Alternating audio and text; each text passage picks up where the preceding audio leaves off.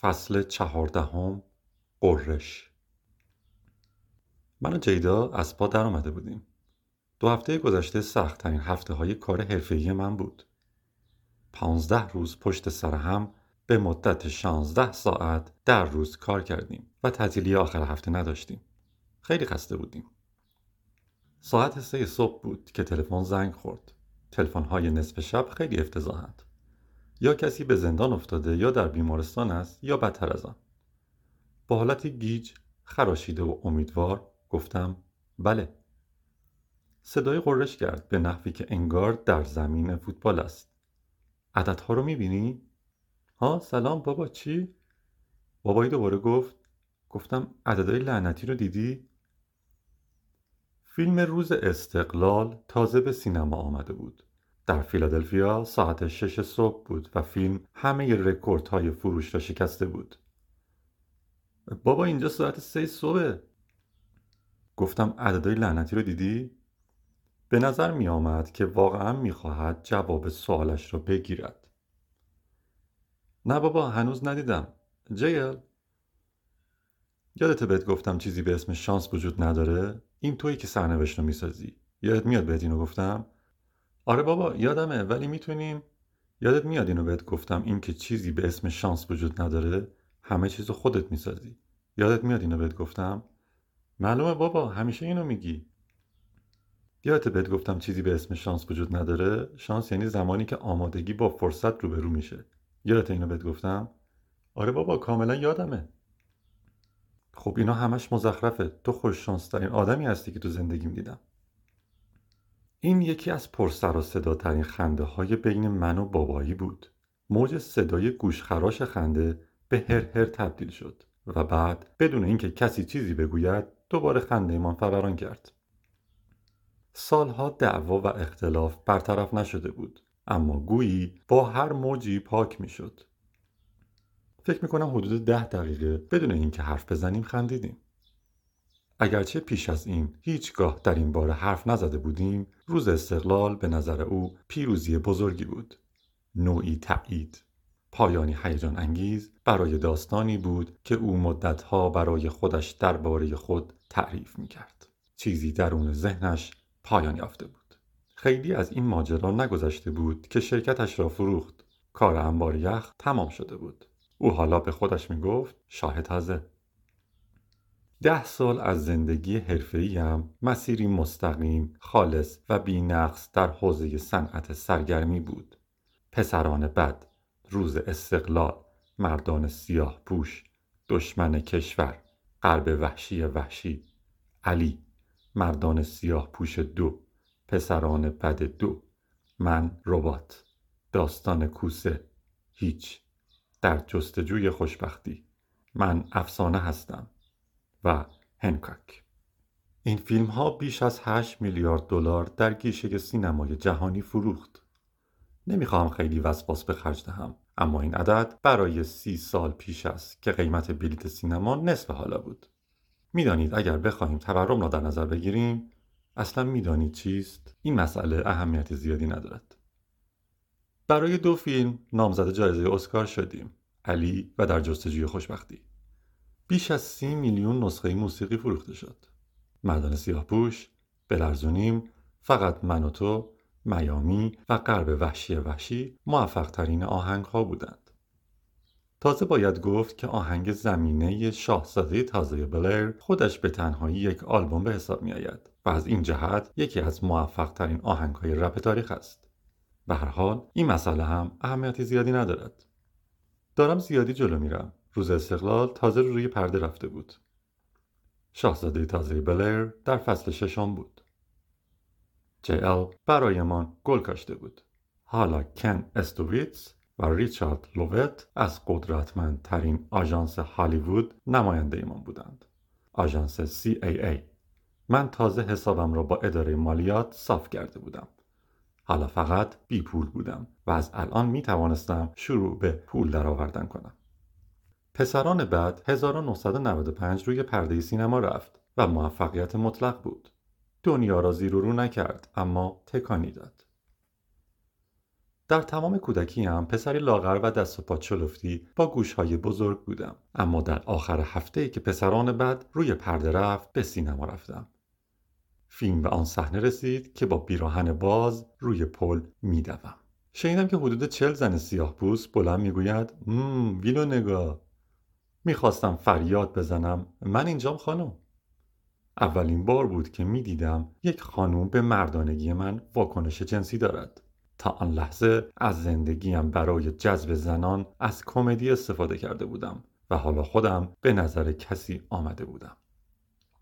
حس فوق‌العاده‌ای بود. تمام چیزی که در ذهنم میگذشت این بود که آره مایکل بی حق با تو بود. من اشتباه می‌کردم. ممنونم. از آن موقع به بعد برای اینکه لباسم را بپوشم کارگردان ها باید با من بحث و جدل می‌کردند داشتیم برای فصل ششم شاهزاده تازه آماده می شدیم و تازه قرارداد فیلمبرداری روز استقلال را برای تابستان امسال امضا کرده بودم. فصل ششم آخرین فصلی بود که قرارداد بسته بودیم. سوالی که وجود داشت این بود آیا فصل هفتمی هم در کار است؟ امتیاز شاهزاده تازه کمی و به صورت تدریجی پایین آمده بود. داستان سریال کمی عجیب و غریب شده بود و حفظ تازگیش سخت بود. اما همه ما بیشتر از فصلهای قبلی پول در می آوردیم. در یکی از قسمتهای سریال روزهای شادی فانزی به معنای واقعی در حال اسکی با کاپشن چرمی معروفش روی آب از روی کوسه پرید. در حال حاضر در دنیای سیتکام پریدن از روی کوسه به صورت استعاری برای نشان دادن آغاز پایان استفاده می شود. لحظه ای که پس از آن سریال تلویزیونی کیفیت خود را از دست می دهد. یعنی هر چیزی که باعث برتری سریال بوده حالا دیگر به تصویر کشیدنش سخت و سختتر است. مشکل این است که آن زمان این را نمیدانی و همیشه فکر می کنی که می توانی جادو را دوباره راه بیاندازی. هر کسی که تا حالا در سریال سیتکام فعالیت کرده می تواند به شما بگوید سریال از کدام قسمت از روی کوسه پریده و کیفیتش پایین آمده است. مال ما در فصل پنجم قسمت پانزدهم اتفاق افتاد. قسمت گلوله در بلیر. قسمتی که در آن تیر می‌خورم و کارلتون شروع به حمل اسلحه می کند. من با موفقیت به این قولم عمل کرده بودم که هیچگاه بدون برنامه ریزی اتفاق بعدی در چرخه زوال گیر نیفتم. این برنامه می توانست به راحتی یک فصل دیگر نیز ادامه داشته باشد. این خانواده من بود. من دوستشان داشتم. اما سینما گزینه قابل دستیابی بود. در دوراهی مانده بودم. جان آموس بازیگر افسانه‌ای که نقش جیمز اوانز در سیتکام ماندگار زمانهای خوب را بازی کرده بود در سه قسمت شاهزاده تازه بازی کرد کاراکترش به خاطر اختلاف درباره قرارداد زمانهای خوب به نحوی شدید و بیرحمانه از داستان حذف شده بود. در نهایت این سریال در میان فصل لغو شد. قسمت پایانی خداحافظی وجود نداشت و هیچ منتاجی از خاطرات به یاد ماندنی ساخته نشد. فقط همه چیز تمام شد. جان آموس حرفهای من راجع به قبول ساخت فصل هفتم را شنیده بود. یک روز بین تمرینات او مرا به قدم زدن در محوطه پارکینگ دعوت کرد. جان گفت این یکی از زیباترین گروه هایی هست که تا حالا باش کار کردم. واقعا می‌فهمم که همتون همدیگر را دوست دارین. گفتم بله آقا توی زندگی واقعی هم حسابی توی نقشمون فرو رفتیم. جان ادامه داد این حرفم شاید پا رو از گیریمم درازتر کنه. اما هیچ کدوم از این مدیرا تهیه کننده ها یا تجار کوچکترین اهمیتی به خانواده شما نمیدن. اجازه نده همه زحمات و علاقتون رو به گند بکشن این وظیفه توه که کاری کنی تا همه این آدما برنامه را با عزت و احترام ترک کنن خاطرم است که در سن کم هم خیلی از مرگ جان آونز در سریال زمانهای خوب شوکه شدم بچه بودم و هیچگاه از واژه عزت استفاده نمی کردم. اما به گذشته که نگاه می کنم می بینم یک نوع بی احترامی را در قلبم احساس کرده بودم. به عنوان هوادار احساس می کردم که این روایت به من توهین کرده و مرا مورد سوء استفاده قرار داده است. شخصیت جان به طرز شکه کننده ای از روایت حذف شده بود و حالا حدود 20 سال بعد خود این مرد چیزی گفت که حفره ای را در قلبم بود پر کرد. آن رفتار بیعزتی بود. حتی درد جان را احساس می کردم. اینکه شاید فکر می کرد خانواده تلویزیونیش را ناامید کرده است. هفته بعد همه بازیگران را جمع کردم. به همه گفتم که فصل ششم فصل آخر است و باید امسال هر آمادگی و برنامه ای را که لازم دارند ترتیب دهند. به آنها قول دادم که با وقار و عزت این کار را به اتمام خواهیم رساند. فصل آخر شاهزاده تازه می 1996 در تلویزیون پخش شد. یک پایان یک ساعته. هفته ای که آن را ضبط می کردیم احساسی ترین هفته در زندگی حرفه‌ایم بود. با هم خندیدیم، گریستیم، خاطراتمان را مرور کردیم و به هم عشق ورزیدیم و بعد خداحافظی کردیم. من خانواده تلویزیونی خود را با عزت بدرقه کردم. در همین حین باید به خانوادم در زندگی واقعی هم رسیدگی می کردم. باید حق فرزندم را می دادم. نه فقط به همسر قبلیم بلکه برای پسرم چون به هر حال این کار طبیعی و درست است. باید حق فرزندیم را به مادرم برای خودم ادا می کردم. تازه پرداخت سود و جریمه هم بود. دقیقا همینطور است. اجازه دهید توضیح دهم. هری با مدرک حسابداری از دانشگاه همتون فارغ التحصیل شده و مسئول امور سرمایه گذاری خانواده بود. حالا می‌خواست سرمایه خانواده را به املاک ببرد و اولین معامله رسمیش خریدن خانه رویاهای مامام برای او بود. یک خانه روستایی کوچک در بریمار پنسیلوانیا پیدا کردند. مامام خیلی خوشحال بود. برای همین صبح کریسمس 1997 او را با کلید خانه گیر کردیم.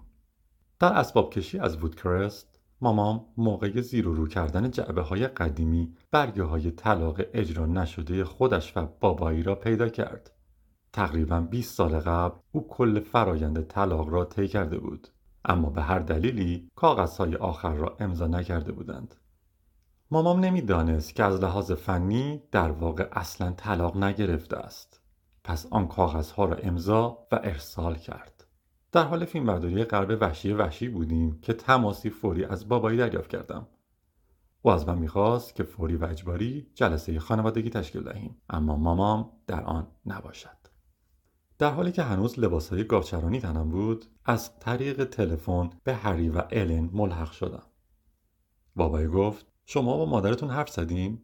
گفتم ما همیشه با حرف می‌زنیم اتفاقی افتاده؟ بابایی گفت یه سری برگاهی طلاق برام فرستاده و می‌خوام بدونم به نظر شما باید با اینا چیکار کنم.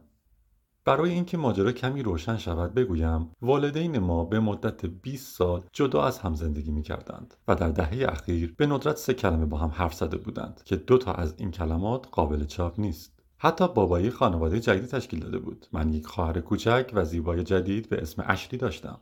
بنابراین با همه این اوصاف ما که بچه هایش بودیم حسابی از حرفهایی که می‌زد گیج شده بودیم. الن هیچگاه برای حرفهای احمقانه پدرمان وقت نداشت. هری می‌خواست مدام دهان به دهانش بگذارد و با هر حرفی که می‌زند مقابله کند و من سعی می‌کردم صلح را برقرار کنم. به همین دلیل همیشه من اولین کسی بودم که حرف می‌زد. با آرامش و محبت و در حالی که درک می‌کردم او از چیزی صحبت می‌کند که من نمی‌فهمم گفتم با دقیقا منظور چیه؟ این حرفم باعث شد پدرم با صدایی کمی بلندتر و حتی خشنتر حرفش را تکرار کند. گویی لحنش باعث شده حرفش را نفهمم. گفت مادرتون این برگاهی طلاق رو برام فرستاده و می‌خوام بدونم به نظر شما باید با اینا چیکار کنم. ناگهان خواهر و برادرم شروع به قر زدن کردند. الن گفت من برای این چیزها وقت ندارم. بعدم باهاتون صحبت می‌کنم. داشت از تعدادمان کم می‌شد. باید میفهمیدم مشکل چیست. سعی کردم سریع این قضیه رو حل کنم. با ما شنیدیم چی گفتی. فقط اینکه تو مامان به ندرت توی این 20 سال با هم حرف زدیم. بنابراین من فقط دارم ازتون می‌پرسم به نظرتون من باید این نامه های طلاق رو چیکار کنم؟ دیگر صبر هری تمام شده بود. پس با صدای بلند گفت خب باید امضاشون کنی. به همین راحتی؟ امضا کنم؟ راستش را بخواهم بگویم دیگر من هم داشتم عصبانی می شدم بابا من سوال تو رو نمی‌فهمم. رابطه تو و مامان بابایی گفت آهان پس تو هم فکر می‌کنی باید امضاشون کنم گفتم خب آره. و به همین راحتی همه چیز بریزم بره؟ آره. تا امروز هرگز نفهمیده بودم در ذهن بابایی چه میگذشت. شاید امضا کردن آن کاغذها حسی از خاتمه یافتن به همراه داشت که تحملش برایش سخت بود. شاید اصلا به همین خاطر است که این همه سال آنها را امضا نکرده است. اما حالا اولین دومینو افتاده بود. مامام که برگاهی طلاق را به جریان انداخت قوانین مشترک المنافع پنسیلوانیا فعال شد.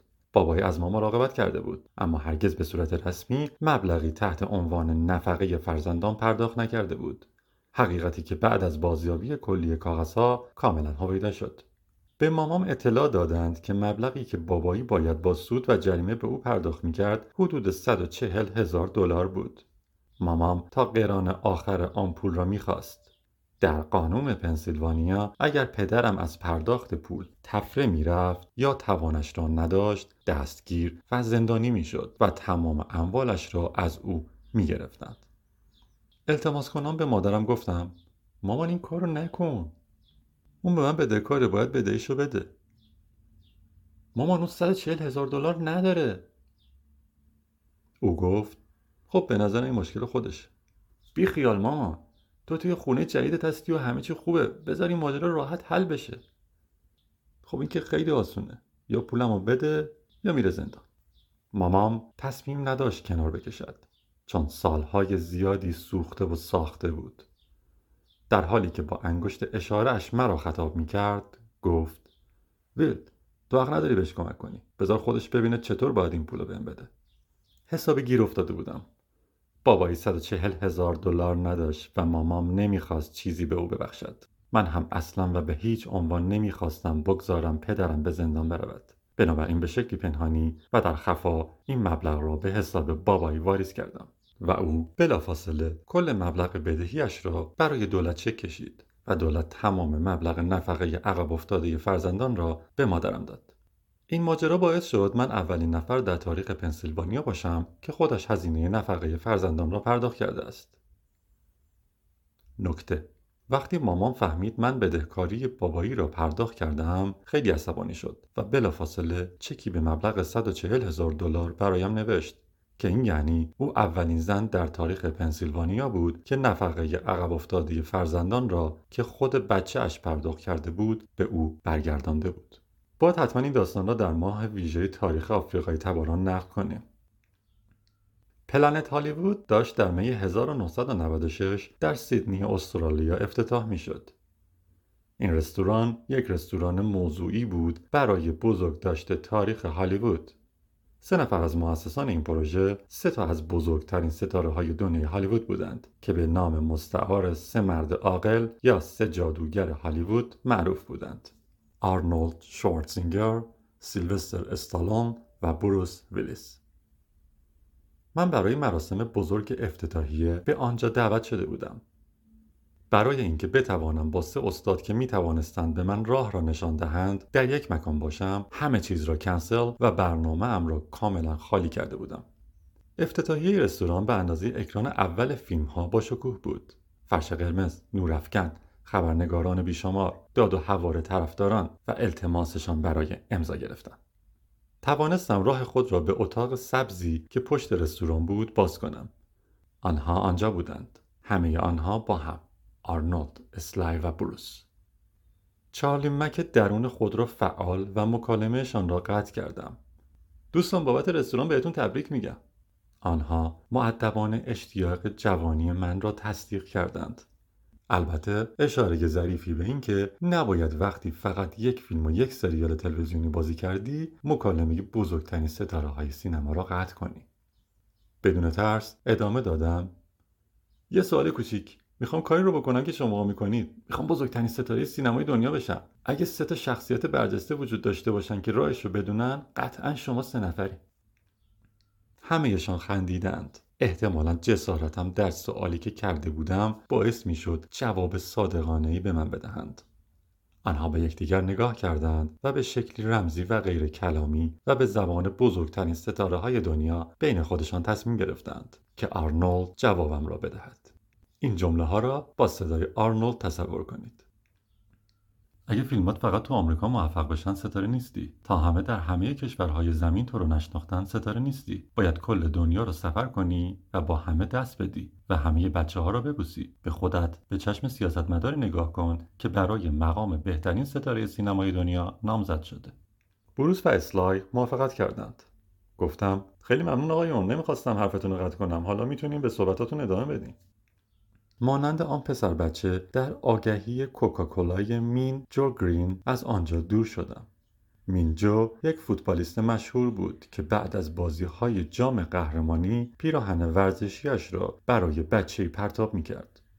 آرنولد نکته اصلی را به من گفته بود. آن نکته به سلاح مخفی من در دو دهه بعد تبدیل شد. کاملا با عقل جودم می آمد. شرکت های فیلم 150 میلیون دلار هزینه می کردند تا پوستر فیلم ها را در همه کشورهای جهان پخش کنند. من هم می توانستم از سرمایه گذاری مالی عظیم آنها استفاده کنم. در ذهنم هیچگاه فیلمی را تبلیغ نمی کردم. بلکه از 150 میلیون دلار آنها استفاده می کردم تا خودم را تبلیغ کنم. تا جایی که می دانستم فیلم ها محصول نبودند بلکه من محصول بودم. من قدردان شرکت های فیلمسازی برای سرمایه گذاری روی آینده ام بودم. متوجه شدم بازیگران از مسافرت کردن، مطبوعات و تبلیغ بیزارند. این به نظرم دیوانگی بود. من و جل حساب کتاب کردیم به عنوان مثال فهمیدم فیلمی که ممکن است در اسپانیا 10 میلیون دلار بفروشد می‌تواند 15 تا 20 میلیون دلار بفروشد در صورتی که به آن کشور سفر کنیم مراسم افتتاحیه اکرام بگیریم و چند رویداد برای هواداران برگزار کنیم این هم خیلی خوب است که چند جمله محلی یاد بگیریم و در مصاحبه ایمان از آن استفاده کنیم. اگر همین عدد را در سی منطقه جهان ضرب کنید درآمد گیشه از حدود 250 میلیون دلار به حدود نیم میلیون دلار می‌رسد. به عنوان یکی از اعضای مهم بخشی از آن پول اضافه تر مستقیما به جیب من می‌رفت. از آن گذشته به یکی از بازیگران اثرگذار در هر منطقه تبدیل می شدم و این یعنی شرکت بعدی حاضر بود پول بیشتری برای استخدام من پرداخت کند چون می‌دانستند من از طریق تبلیغات جهانی درآمد آنها را دو یا حتی سه برابر می کنم بنابراین شاهزاده تازه را در طول هفته فیلم برداری می کردم. محل فیلم برداری را ترک می کردم. مستقیم به فرودگاه می رفتم. به اروپا پرواز می کردم. شنبه صبح فرود می آمدم. تمام روز مصاحبه می کردم. افتتاحیه اکرام می رفتم. تمام شب امضا می دادم. مستقیم به فرودگاه برمیگشتم. سوار هواپیما می شدم. دیالوگ هایم برای قسمت بعدی شاهزاده تازه را در پرواز حفظ می کردم. و دقیقا در زمان مناسب خواب یک شنبه شب به لس آنجلس باز میگشتم. بعد دوباره صبح دوشنبه بیدار می شدم و همه این کارها را تکرار می کردم. جام مقدس ستاره شدن در سینما به من داده شده بود. حوزه رقابتم را به دقت بررسی کردم تا ببینم چه کسی دیگری این را می‌داند. چه کسی این راز را دارد و دیدم تام کروز از همه جلوتر است. در سکوت تمامی فعالیت های تبلیغی تام را تحت نظر گرفتم وقتی به کشوری می رسیدم تا فیلم خود را تبلیغ کنم از مدیران اجرایی محلی می خواستم برنامه تبلیغاتی تام را به من بدهند و قسم می خوردم هر کاری که در آن کشور انجام داده را دو ساعت بیشتر انجام دهم متاسفانه یا تام کروز یک سایبورگ است یا اینکه شش تا تام کروز وجود دارد. گزارشی که به من داده می‌شد این بود که چهار ساعت و نیم روی فرش قرمزهای پاریس و لندن و توکیو میمانده و در برلین برای تمامی کسانی که از او خواسته بودند امضا زده بود تا زمانی که به معنای واقعی کلمه حتی یک نفر هم نمانده بود. تبلیغات جهانی تام کروز در هالیوود بهترین بود. چطور می توانستم او را شکست دهم؟ من چه داشتم که او نداشت؟ و ناگهان به ذهنم رسید موسیقی روی صحنه رفتم و اجرای زنده را شروع کردم بیرون سالن فیلم برای هوادارانی که نمی توانستند به داخل بروند و فیلم را ببینند موسیقی رایگان اجرا می کردم. یک بار در لندن ده هزار نفر خیابان را برای این اجرا پر کرده بودند. اینقدر شورانگیز بود که در نهایت پلیس مجبور شد ماجرا را جمع کند. همین اتفاق در برلین هم افتاد. میدان سرخ مسکو بزرگترین افتتاحیه تا آن زمان بود. تام نمی توانست چنین کاری بکند. آرنولد، بروس و اسلای هم نمی توانستند.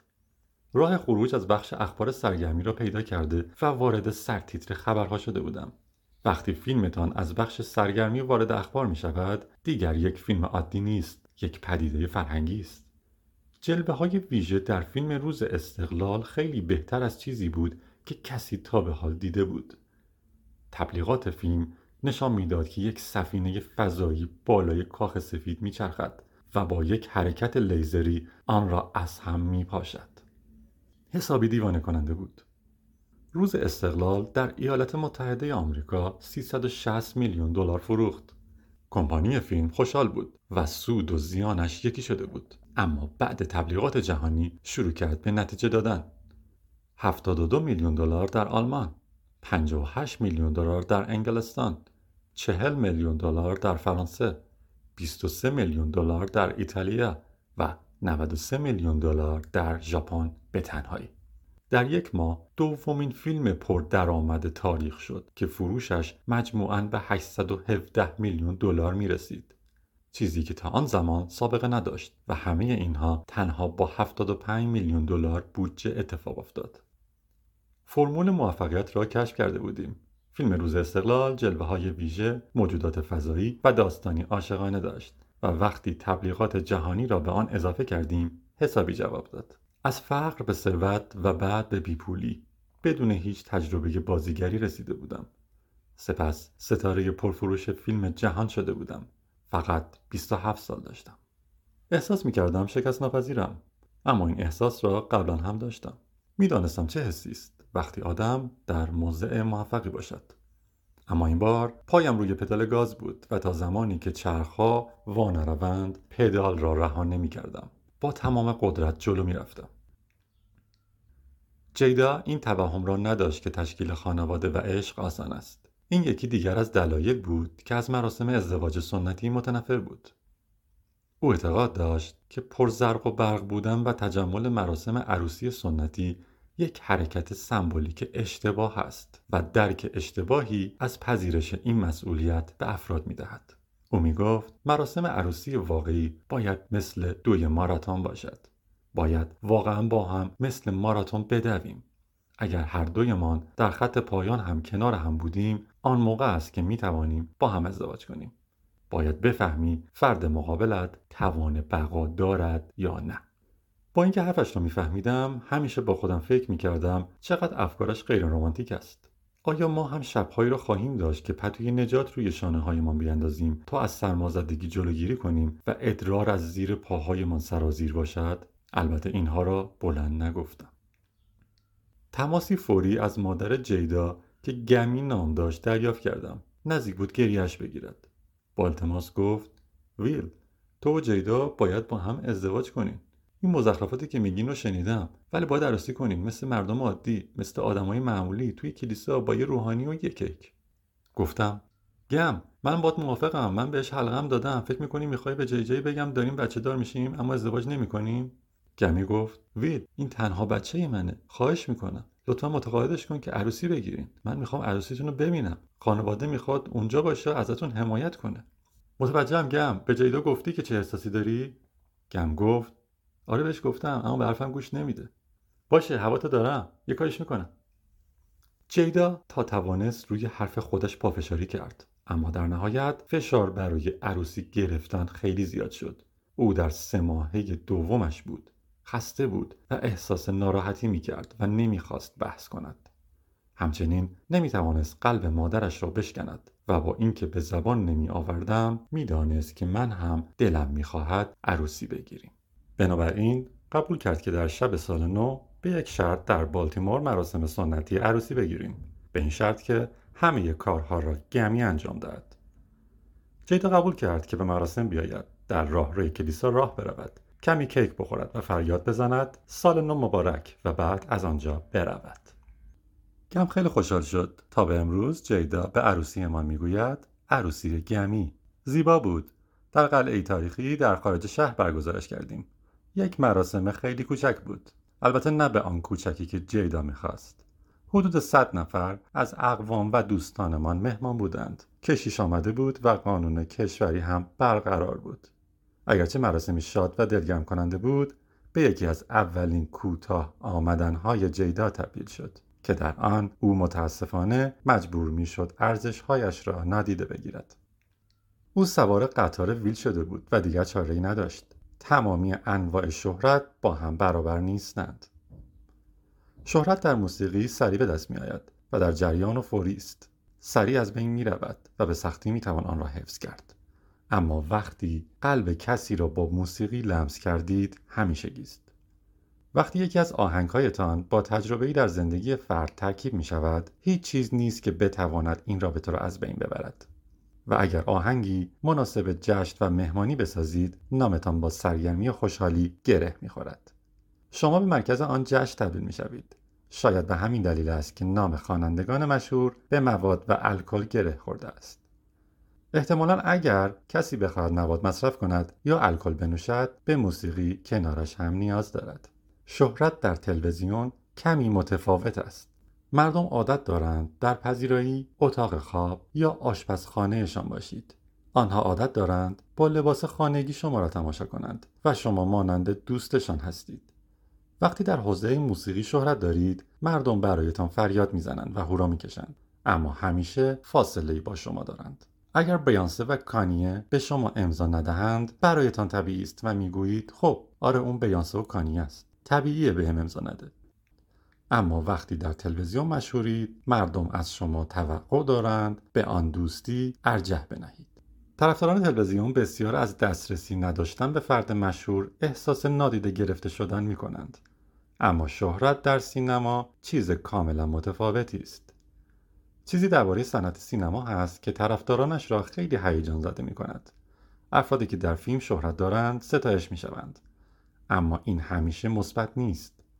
معمولا وقتی جمعیت می‌فهمد که مشهور هستید از هم می شکافد و مردم کنار می روند و گاهی مثل سیل به سمتتان میآیند و ممکن است غرقتان کنند. وقتی در حوزه سینما مشهورید مردم برایتان حرمت قائلند وقتی در حوزه موسیقی شهرت داشتم مردم به من می‌گفتند فرش پرنس وقتی در سینما مشهور شدم مردم ویل صدایم می‌کردند. اما روز دوشنبه و بعد از اینکه روز استقلال روی پرده رفت حسابی گیشه را پرپول کرد اولین باری بود که کسی مرا آقای اسمیت خطاب می‌کرد. سینما روابط مرا هم تحت تاثیر قرار داد. وقتی در حوزه موسیقی معروف بودم این کار به نظر خانواده و دوستانم با حالا جذاب بود. وقتی در تلویزیون شهرت یافتم بین ما کمی فاصله افتاد. اما شبهای جمعه در شاهزاده تازه اینقدر خانوادگی بود که ما با هم ارتباط برقرار می کردیم و احساس می کردیم مثل همیشه صمیمی هستیم. اما وقتی در حوزه سینما معروف شدم اتفاق اساسی افتاد. خانواده و همه کسانی که می شناختم به دو دسته تبدیل شدند. یا آنقدر به من احترام می گذاشتند که احساس غریبگی می کردم و نمی توانستم کسانی که دوستشان داشتم را بشناسم. یا آنقدر بی احترامی می کردند تا بدین وسیله به من حالی کنند. این طرفها خیلی هم آدم مهمی نیستم. جی ال گفت یکی دیگه برات دارم. داشتم در نیویورک ضبط انجام می‌دادم که او آن را قطع کرد. او هیچگاه این کار را نمی کرد او گفت واقعا ازش خوشم اومده. همه این مواد لازم رو داره. متن عالی کارگردان عالی تهیه کنندش هم استیون اسپیلبرگه. ولی یه مسئله بزرگ هست. نمی‌خوام الان روی نظرت درباره متن اثر بذارم. فقط بخونش و بعد سریع با من تماس بگیر. متن مربوط به فیلمی علمی تخیلی بود. درباره اداره مخفی که فعالیت‌های بیگانگان روی کره زمین را نظارت می‌کرد. کارگردان بری ساننفلد مستقیما از من درخواست همکاری کرده بود. نه اینکه بخواد بروم امتحان بدهم. آن شب فیلم نامه را خواندم. همه چیزش خیلی عالی بود. کمدی و موجودات فضایی و همچنین فضا. اما من هم نگرانی جی آر را داشتم. دو فیلم فضایی پشت سر هم. نگران بودم که این فیلم خیلی شبیه روز استقلال شود. و نکته مهم این بود که از آنجا که روز استقلال یک موفقیت خیلی بزرگ بود بازی در فیلم فضایی مشابه باعث می شد کوچکتر به نظر بیاییم و موفقیتمان کمتر شود. به نظرم در بهترین حالت می توانست حرکتی هم سطح قبلی باشد. فیلم پسران بعد فیلمی پلیسی بود. فیلم روز استقلال فضایی بود و این فیلم فیلمی فضای پلیسی بود. به جیل گفتم حس خوبی به این کار ندارم. در آخر هفته دربارهاش فکر و روز دوشنبه آن را رد کردیم. استیون اسپیلبرگ پشت خطه با تو کار داره. در نیویورک سیتی در حال ضبط یک آهنگ راک و هیپ هاپ بودم. در آن لحظه غرورم در بیشترین حد ممکن بود. گفتم بچه استیون به شما زنگ نزده؟ آرام بیرون رفتم تا تلفن را جواب بدهم. و در فاصله بین استودیو و تلفن غرورم فروکش کرد. با صدایی که کمترین میزان غرور در آن هویدا باشد گفتم سلام قربان جناب استیلبرگ به تازگی بازی در فیلم او را رد کرده بودم و اصلا دلم نمی‌خواست ارتباطمان را از بین ببرم. سلام ویل من رو استیون صدا کن حالت چطوره؟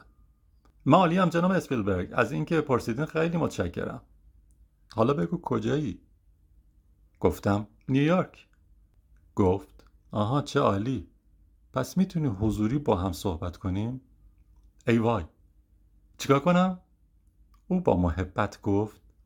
خب تو بازی در فیلم منو رد کردی و من می‌خوام راجع بهش باد صحبت کنم. با هم خندیدیم. صدای خنده اش به من این احساس را می‌داد که دارد با خودش فکر می کند احمق حالیت هست من فیلم آرواره ها رو ساختم. گفتم نه اینطور نیست که میگین می‌دونین؟ و در واقع هیچی نگفتم. فقط می‌خوام چند تا عکس بهت نشون بدم و دربارش صحبت کنم. من و بری همسایه ایم. می‌تونی بیای همتونز؟ بله حتما. کی وقت مناسبیه؟ امروز چطوره؟ همه این آقایون انگار بدجور علاقه به همین الان و امروز و فلج و تحلیلی نشیم دارن. اگه دست به جنبونی یه ساعت دیگه می‌رسی اینجا. سه ساعت دیگه هم می‌تونی برگردی همونجا که ازش میای. چطوره؟ قبلا هم چنین چیزی را تجربه کرده بودم. گفتم بله قربان آقای اسپیلبرگ این برای من مناسبه. کمتر از یک ساعت بعد به خانه استیون اسپیلبرگ در همپتونز رسیدم. او آنجا بود شلوار جین و یک تیشرت قدیمی پوشیده بود. به نظر می آمد حواسش نیست که استیون اسپیلبرگ است. خانهاش مثل یک معبد سینمایی به سبک دماغه کات بود. پوسترهای اورجینال فیلم های کلاسیک عکس های او با بهترین های هالیوود و اتاق کار با مدل واقعی ایتی که در فیلم استفاده کرده بود. به همراه نقاشی های مفهومی از کوسه مکانیزه که در فیلم آرواره ها از آن استفاده شده بود آنجا بود. هر جا که نگاه می کردم عظمت سینمایی را می دیدم اما افتادگی استیون حسابی تعجب زده کرده بود. استیون اسپیلبرگ کارگردان چهار تا از ده فیلم برتر تمام تاریخ سینما بود. اما چیزی که خیلی به چشم می آمد شوق کودکانش نسبت به سینما بود. او هیجان زده و ذوق زده بود تا تصویری را که از مردان سیاه پوش می‌دید به من نشان دهد. در اتاق کارش نشستیم. او برایم لیموناد خانگی گازدار آورد. مطمئن نبود که قبلا لیموناد گازدار خورده بودم یا نه ولی لیموناد گازدار خانگی نخورده بودم. آنقدر خوشمزه بود که حسابی شگفت زده ام کرد. خب چرا نمی‌خوای توی فیلم فضایی من بازی کنی؟ اینطور نیست که نخوام بازی کنم. منظورم اینه که عاشق فیلمنامه‌شم. و وقتی فهمیدم شما من رو انتخاب کردیم واقعا واقعا احساس افتخار کردم. فهمید که من دو دل هستم. فقط به هم بگو مشکل چیه. شاید بتونیم درستش کنیم. نگرانی ها و فکرهایم درباره پسران بعد روز استقلال و شباهت ها و تکراری بودن هایشان را با او در میان گذاشتم و گفتم میترسم به عنوان مرد فضایی در ذهن مردم جا بیافتم. او با دقت گوش کرد. وقتی به گذشته نگاه می کنم می بینم که او تمام ویژگی های یک کارگردان فوقالعاده را داشت. تمام زندگیش را به گوش دادن به بازیگران، مدیران فیلمبرداری، نویسندگان و مدیران اجرایی استودیوها و تهیه کنندگان گذرانده بود تا بتواند مشکل را پیدا کند و راه حلی بیابد تا نبوغ یکایک افراد را به اثری یک پارچه تبدیل سازد. خب ویل کاملا متوجهم. گفتم خیلی خوشحالم. چون می‌دونی من احترام زیادی برای شما قائلم و واقعا این تصمیم گیری مغزم اذیت کرد. با هم خندیدیم. خب در این صورت از مغز خودت برای تصمیم گیری استفاده نکن. از مغز من استفاده کن. او این حرف را به شوخی زد اما انگار در ذهنم ناقوس آزادی به صدا درآمد. همان وقتی که ترک خورد. فیلم های ایندیانا جونز پارک جوراسیک برخورد نزدیک از نوع سوم آرواره ها رنگ بنفش فهرست شندلر نجات سرباز رایان و راستی ایتی. این سوال در ذهنم آمد که اگر قرار بود یکی از ما تصمیم بگیریم که من در این فیلم باشم یا نه کداممان بودیم؟ بقیه بعد از ظهر را هم با یکدیگر گذراندیم. من کارگردان بری سانلفیلد را ملاقات کردم. در همتونز دور زدیم. به مدرسه فرزندانشان رفتیم. مثل یک طرفدار دو آتشه حسابی مخ اسپیلبرگ را کار گرفتم درباره روند کارش انتخاب مفاهیم و ساخت فیلم نامه ها و نظراتش درباره داستان و کاراکتر و نیز اینکه چه چیزی باعث موفق شدن یک فیلم می شود و درباره تفاوت های بین بازیگران و ستاره ها صحبت کردیم. احتمالا بری با نمکتری مرد روی زمین است. شوخ تر از هر کسی است که تا کنون شناختم. ما 180 درجه با هم فرق داریم اما بلافاصله بینمان هماهنگی کمدیک خاصی پدید آمد. همدیگر را میخنداندیم از نگاهی که به من داشت خیلی خوشم میآمد آنها به من لیستی از فیلم هایی که باید می‌دیدم و کتاب هایی که باید میخواندم دادند و به من یاد دادند برای اینکه در ادامه مسیر حرفه‌ایم چه نقش ها و فیلم هایی را قبول کنم از یک چارچوب مفهومی استفاده کنم. تئوری تک استوره جوزف کمبل. مسیر قهرمان همانطور که در کتاب قهرمان هزار چهره نشان داده شده است. این کتاب که 1949 منتشر شده به دومین علاقمندی ادبی من تبدیل شد اگر بگویم تمامی حرفه بازیگریم را بر حسب همین کتاب جلو رفتم بزرگ نمایی نکردم این اثر جوزف کمبل ساختار داستانی پنهان تعبیه شده در اساطیر جهان داستانهای محلی و داستان سرایی کلاسیک را توصیف می کند. این الگوی داستانی در تمامی فرهنگ ها و در تمامی زمان ها ظاهر شده است. کمبل می‌گوید علت اینکه این ایده ها کهن الگوها، الگوها و مزامین در همه داستانهای جهان تعبیه شده اند این است که آنها در تجربه همه انسانهای جهان وجود دارند. ذهن انسان مثل یک ماشین قصه گوست. خلق داستان در وجود ماست. آنچه بدان حافظه و تخیل می‌گوییم در واقع داستانهایی است که به عنوان مکانیسم بقا به ذهنمان می‌گوییم. تا از خودمان محافظت کنیم و بتوانیم موفق شویم. ما چیزی هستیم که جاناتان گاتشال به آن حیوانات قصه گو می‌گوید. ذهن ما از انتظاع بیزار است. از همان ابتدای خلقت انسانها از کاراکتر و داستانها استفاده کردند تا از رمز و راز زندگی سر در بیاورند. ما می خواهیم زندگیمان معنا داشته باشد.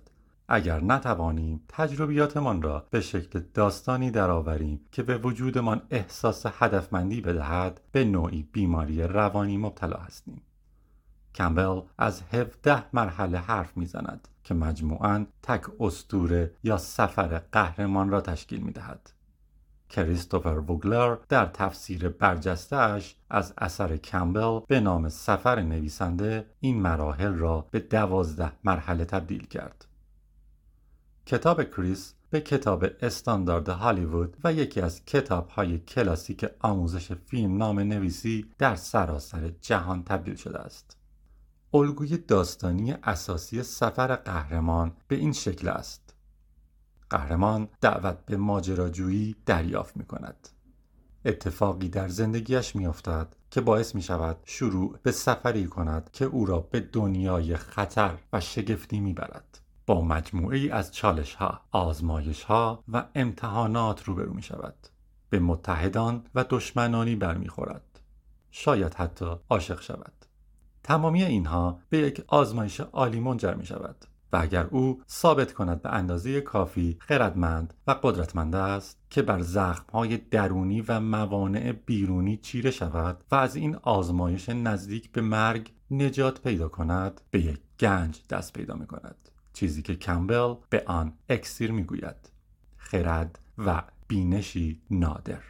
حالا او می تواند با این موهبت به خانه برگردد و تنها کاری را انجام دهد که زندگی را ارزشمند می کند کمک به دیگران برای یافتن مسیرشان برخی داستان ها اصلا روی ما تأثیری نمی‌گذارند آنها را نمی‌فهمیم و احساس نمی کنیم و برای ما هیچ معنی ندارند اما برخی داستان ها در ما نفوذ می کنند از سطح دفاعی ما رد می شوند و به قسمت های پنهان وجودمان راه می یابند.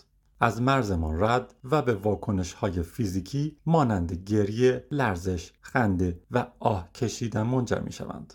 داستان های عالی حقیقت را روشن می کنند و در نهایت باعث می شوند بخواهیم فیلم را بارها ببینیم. لیست فیلم های پرفروش هالیوود که با الگوی سفر قهرمان تطابق دارند از شمارش خارج است. فقط چند فیلم که الان در ذهنم هست را نام می‌برم. جادوگر شهر آز ماتریکس آرواره ها جنگ ستارگان تایتانیک شجاع دل مجموعه هری پاتر راکی ارباب حلقه ها شیرشاه در جستجوی نمو فارست گامپ شگفت انگیزها مولان سکوت بره ها گلادیاتور علاءالدین ایندیانا جونز دیو و دلبر رقص با گورکا آواتار. این دوتای آخری را باید پشت هم ببینید. سفر قهرمان به نقشه راه من برای خلق کاراکترها و قراردادشان در داستانهایی که جهان شموله است تبدیل شد فیلم هایی که فراتر از زبان، سن، نژاد، دین، فرهنگ، ملیت، تحصیلات و شرایط اقتصادی اند. جوزف کمبل و کریستوفر وگلر عناصر داستانی کشمکش های همگانی تغییر و تولد دوباره را در قالب بهترین نسخه خود بودن تدوین کرده بودند. به نظر من این گنجینه سینمایی و کلید دستیابی به آرزوهای انسان در سطح جهان است. ستاره فیلم نماد یک جنگجو در مبارزه مرگ و زندگی در مقابل بیرحمی وضع بشر است. این مسیر تبدیل شدن کرم ابریشم به پروانه است. داستان مسیح، بودا، محمد، موسا، آرجان و داستان تبدیل شدن کاسیوس کلی به محمد علی است. قوس همگانی دگرگونی است و داستان سانتیاگو در کتاب کیمیاگر است. مردان سیاه پوش تمامی ویژگی ها را داشت. فیلمی با جلوه های ویژه و موجودات عجیب بود. داستان عاشقانه، عشق برادرانه و سفر قهرمان هم داشت. این آزمایشی بزرگ برای سنجیدن کارآمدی فرمول موفقیت سینمایی ویل اسمیت بود. قرار بود فیلم مردان سیاهپوش در دوم ژولای 1997 منتشر شود. دقیقا همان آخر هفته ای که یک سال پیش روز استقلال روی پرده رفت. در هالیوود آخر هفته های همه با هم یکی نیست. چهارم جولای ارزشمندترین بخش سال است. در این زمان است که سینماها تمامی فیلم هایی را که یا ممکن است خیلی موفق شوند یا بدجور شکست بخورند در برنامه خود می‌گذارند. به علت تعطیلات تابستان همه روزها مثل جمعه است یعنی درآمد گیشه در چهارمین تعطیلات چهارم جولای می‌تواند 200 تا 300 درصد بیشتر از هر تعطیلات دیگری باشد وقتی استودیو تاریخ پخش فیلمت را در آن روز می‌گذارد دارند حسابی روی تو شرط بندی می کنند. تصمیم گرفتم که به صورت عمومی به این فشار تن بدهم. در تمامی مصاحبه هایم از تعطیلات آخر هفته چهارم جولای به نام هفته ویلی گونده یاد کردم. این حرف حسابی سر و صدا کرده و تیتر تمامی روزنامه ها شده بود. پخش مردان سیاه پوش به اندازه مسابقه مشت زنی پر انرژی بود. این مسابقه بین من و گیشه بود. داشتم سعی می کردم در دنیای افتتاحیه اکران فیلم ها همان حس انتظاری را بیاورم که محمد علی به مسابقه قهرمانی می آورد. می‌خواستم مانند سیرک بارنوم و بیلی به شهرها بروم در کشورها و شهرهای دور و نزدیک رژه بروم و استاد به جنب و جوش در آوردن مردم و راه اندازی نمایش های جهانی شوم می‌خواستم پدیده هایی در سایز، مقیاس و شگفتی پدید آورم که مشابه آن تا به حال دیده نشده بود. آماده بودیم و ویلی گنده داشت با رعد و برق می آمد. این جمله است که دوستان بریتانیایی هم نوشته بودند. عمر کوچکترین عضو گروه ما بود. او کارش را به عنوان رقصنده شروع کرده بود و حالا که من و جف خیلی کمتر اجرا می کردیم من او را به عنوان مشاور انتخاب لباس به سریال شاهزاده تازه آورده بودم عمر سلیقه بسیار خوبی دارد و من کمک کرد تا سبک کلیم در لباس پوشیدن را شکل دهم. اما او داشت در سکوت خفا برنامه حرفهایش را تحریزی می کرد. از آنجا که توجه من و جی ال بیشتر به سمت تلویزیون و فیلم رفته بود او می‌خواست مسئول تولید و مدیریت حرفه موسیقی من باشد. او با ترک مسترز تنظیم کنندگان و تهیه کنندگان آینده دار موسیقی در نیویورک گفتگو کرده بود. آنها با نس ال ال کولجه و فاکسی براون کار می‌کردند و درباره برگشت من به دنیای موسیقی ایده هایی داشتند. عمر می‌خواست از حالت عمر کوچولو در بیاید. می‌دید اوضاع به خوبی پیش می‌رود و دلش می‌خواست فرصت کمک کردن داشته باشد. عمر گفت پسر دارم بهت میگم. یادت آهنگ تیتراژ شاهزاده تازه چقدر مورد استفاده قرار گرفت؟ باید یه آهنگم برای مردان سیاهپوش بسازیم. به من اعتماد کن. می‌تونیم بسازیم. این روزا همه دارن آهنگهای غمگین تولید می‌کنن. تو می‌تونی این فرهنگ رو به کلی تغییر بدی. وقتی مشهوری هر کس نظری می‌دهد. هر کس تجارت نمونه کار یا راه بهتری برای انجام کارهایت سراغ دارد. خانواده و دوستانت که این کار را شدیدتر هم انجام می دهند چون حس می کنند حق دارند و تو هم فکر می کنی مجبوری بنابراین با صبوری به حرفهای عمر گوش دادم سپس ایده‌ای که داشت را با نمونه گرفته شده از آهنگ فراموشم نکنه پاتریس روشن برایم اجرا کرد. خواننده قطعه آزمایشی بعد حک شروع به خواندن می کند. مردان سیاه پوش اومدن. قیافه کلاسیک موسیقی دانان رویم را به عمر کردم و طوری سرم را تکام دادم که انگار چیز خیلی خفنی است. با ترک مسترز به استودیو رفتیم. آنها درام ها و تنظیم و ارکستراسیون را امروزی کردند و حسابی خوب شد. متن آهنگ را نوشتم و ضبط کردم و دوباره به میکس دو آهنگ گوش دادیم. رو به عمر کردم و گفتم فکر کنم برای خودت یه شغل جدید دست و پا کردی. عمر بعدها همین کار را با جیدن و جاستین بیبر با آهنگ هیچ وقت نگو هیچ وقت در بچه کارت باز اجرا کرد. فیلمی عالی با آهنگی عالی در صنعت سرگرمی بهترین چیز ترکیب فیلم موفق با آهنگ موفق است به ترکیب بادیگارد ویتنی هیوستون و آهنگ همیشه دوستت خواهم داشت آهنگ باران بنفش پرینس راکی و چشم ببر تب شنبه شب آزاد و گریس فکر کنید متوجه خواهید شد منظورم چیست ترکیب خوب فیلم و موسیقی با یکدیگر مانند گردبادی ماندگار است که آخر هفته همه پول ها را به درون خود می کشد. رابطه همزیستی فیلم، آهنگ و موزیک ویدیو طوفان تبلیغاتی بینقصی بود. آهنگ به عنوان یک تبلیغ رادیویی بسیار موفق برای فیلم عمل می کند که اساساً رایگان است. موزیک ویدیو مانند تریلر فیلم عمل می کند و فیلم باعث می شود هواداران بروند آلبوم موسیقی را بخرند. حالا همه ما در وضعیت خوبی قرار داشتیم. فقط کافی بود چهارم جولای از راه برسد. منظورم هفته ویلی گنده است. پایان فصل چهاردهم